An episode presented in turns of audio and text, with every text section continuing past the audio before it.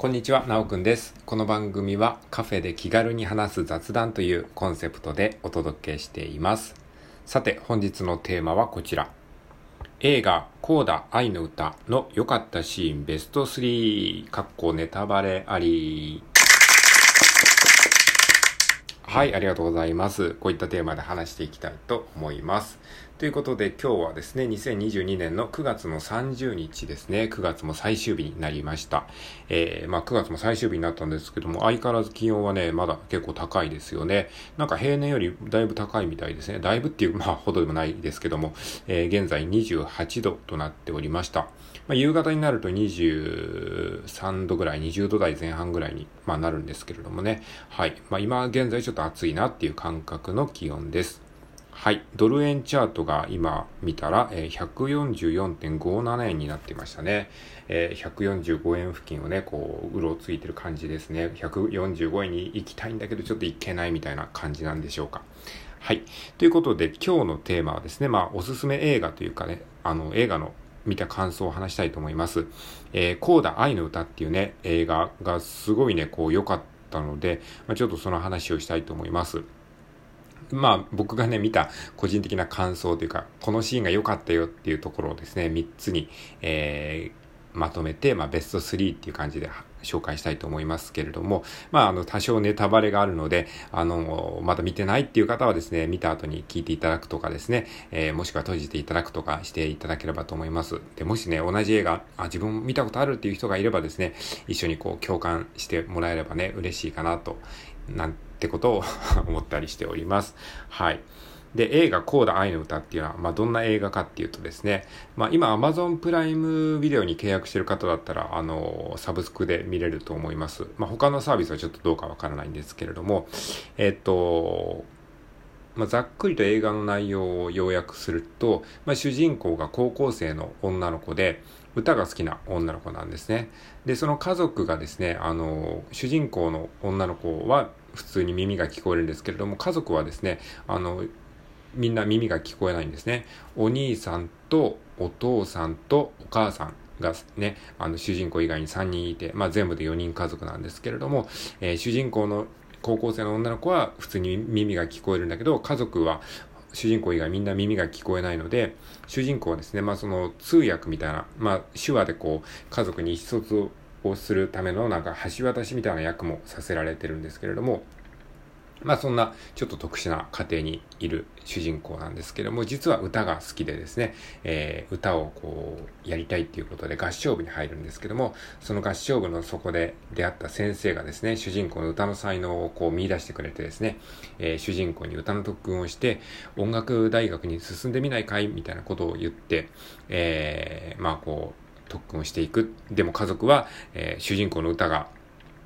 どんだけうまいのかわかんないですからね、耳が聞こえないので。えー、なので、なかなかこう、ちょっと、えー、主人公のその夢を応援してあげることができないと。まあそういった葛藤の中ですね、こう進んでいく。まあそういった物語。まああとちょっとした恋愛要素もあったりとかもする感じの、まあ、なんかあらすじ的にはそんなになんか、えー、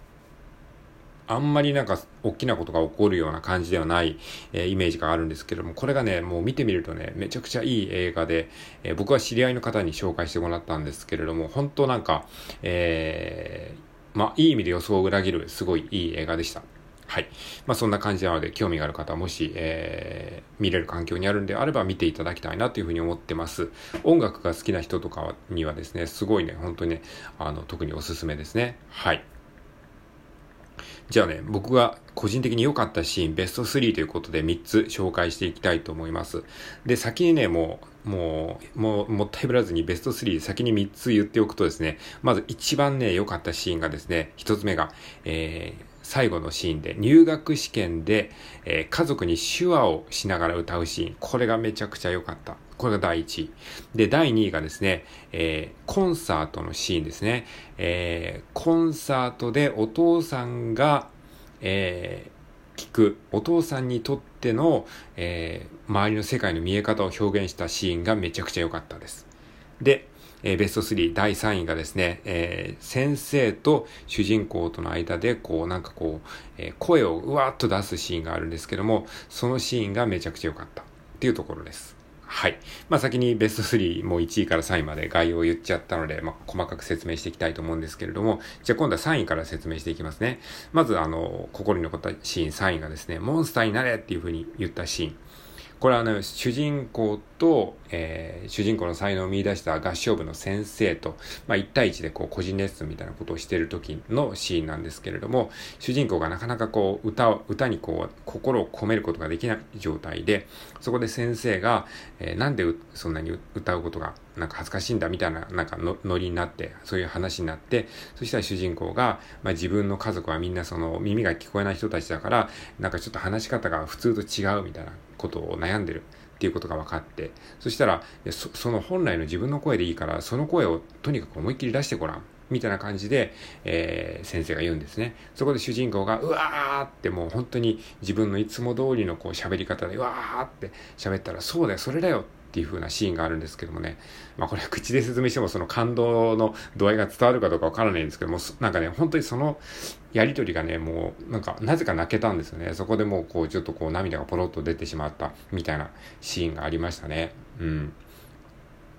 はい。あとは、まあ、それに関連して、で、先生がね、あの、なんで君は歌うことが好きなんだとか、歌、歌う時にどんな気持ちになるんだみたいな、ちょっと細かく忘れたんですけど、そんなようなことを聞くシーンがあって、その時に主人公がうまく言葉にできないみたいに言葉にちょっと詰まっちゃって、で、自然と主人公は手話でこう説明しだしたんですよ。で、その先生は手話はわからないんだけど、それを先生もこう、ふむふむみたいな感じで聞いてる、そのね、あったかいシーンがね、すごくね、印象に残ってましたね。だからまあ、第3位は、えー、何かっていうと、その、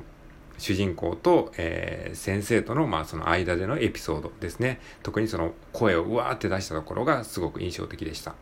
はい。これが良かったシーン第3位ですね。じゃあ良かったシーン第2位がですね、コンサートでのシーンですね。これがめちゃくちゃ良かった。これは何かっていうと、あの、まあ、主人公の女の子が、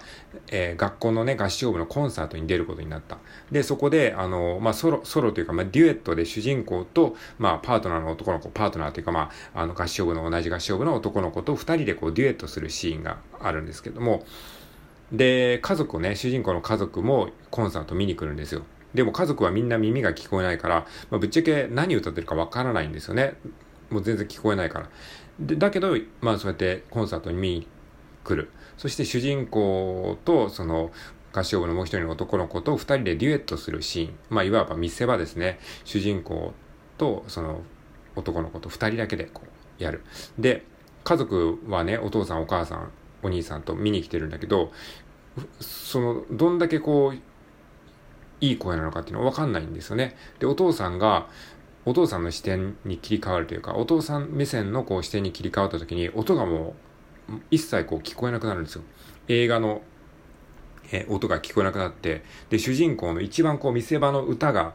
僕らも観客も聞こえなくなるんですよ。すごいもどかしいんですけど、あ、で、これが、なんだろう、耳が聞こえない人の世界なんだっていうのが、こう、すごくね、リアルに分かったんですよね。それで、音が全くない中で、お父さんは周りの観客の顔を見るんですよ。そしたら周りの観客の人たちが涙していたりとか、こう笑顔になったりとかしてるのを見て、ああ、このうちの娘の歌がこんなに周りの人を、えー、笑顔にさせたり、えー、してるのか、よっぽどすごい歌なんだろうなっていうことにお父さんはこう気づくわけですね。で、その日の夜に、えー、主人公に対して、あの、すごい良かったよみたいなことを言って、で、歌を僕に聴かせてくれって言って、で、主人公の女の子はちょっと戸惑いながらも、えー、歌うわけですね。お父さんの目の前で。で、お父さんは聞こえないから、なんとかしてそれでも娘の歌声を感じたいっていうことで、娘のこう、あの首にこう手を当てて、その喉の震えでこう歌を聴こうとするんですよね。なんかそのシーンがね、めちゃくちゃこう、感動しましたね。はい。っていうシーンがありました。はい。じゃあ良かったシーン第1位ですね。はい、良かったし、第一はね、これはもう圧倒的にね、この最後のシーンなんですけれども、えっ、と、音楽大学の入学シーンね、あるんですけれども、まあ、これも全部ネタバレになってますけど、まあ、それはご了承ください。えー、入学シーン、入学試験のシーンがあって、そこで、まあ、主人公がですね、歌を、えー、歌うんですね、オーディションみたいな感じで。で、学校のその先生たち、まあ、審査員みたいな人たちがいて、で、そこで歌うんですけれども、最初ちょっとなかなかこう、うまく歌えないんですが、途中でですね、家族で、主人公たちの家族が、主人公の家族が入ってきて、本当は入ってきちゃいけないんだけど、え、家族が入ってきて、で、主人公がそれに気づいてですね、で、家族に向けて、こう、手話を交えながら歌うんですね。そうすると一気に歌が良くなって、で、その審査員の先生たちも、ほうみたいな感じになって、で、ちらっとこう上を向くと家族がいるんですけども、まあそこには触れずに、こう、あの、なるほど、みたいな感じになって、で、結果的にまあ、えー、すごくいい結果になるんですけれども、まあ、このね、シーンで何が感動したかっていうとね、やっぱね、手話を使ったことなんですよね。その、主人公にとっての言語っていうのは、やっぱり歌が好きっていうのもあるんだけど、それと同じぐらいに手話もすごい大事なもので、手話で何かを伝えるっていうことと、その歌っていうものが合わさったことによって、すごいこう、主人公の彼女の本来の力が発揮されるっていうその演出にね、僕はね、めちゃくちゃ感動しました。っていう感じです。はい、ということで、えー、このコーダ愛の歌の個人的に良かったと思うシーンは、一つ目が、はい、一つ目がですね、えー、入学試験での、えー、手話。これがベスト1位ですね。で、第2位がコンサートでのシーン。お父さん目線からえー、見たコンサートのこう感じ。で、第3位がモンスターになれというふうに先生と、えー、主人公との間でのこの絆、指定関係みたいなところですね。はい。で、僕がですね、この映画の中を通して、全編通して何を感じたかっていうことを、まあ、端的に言うと、コミュニケーションの本質っていうものをですね、すごく、えー、学ばせてもらいました。なんかね、手話をしてる人、の、なんかこう手話を伝える時のこの様子、一生懸命に伝えてるなっていうのがすごくね、こう、身に染みて感じました。伝えるってね、本当に本気で伝えることが大事なんだなっていうことを、えー、感じたっていうことです。はい、以上です。ありがとうございます。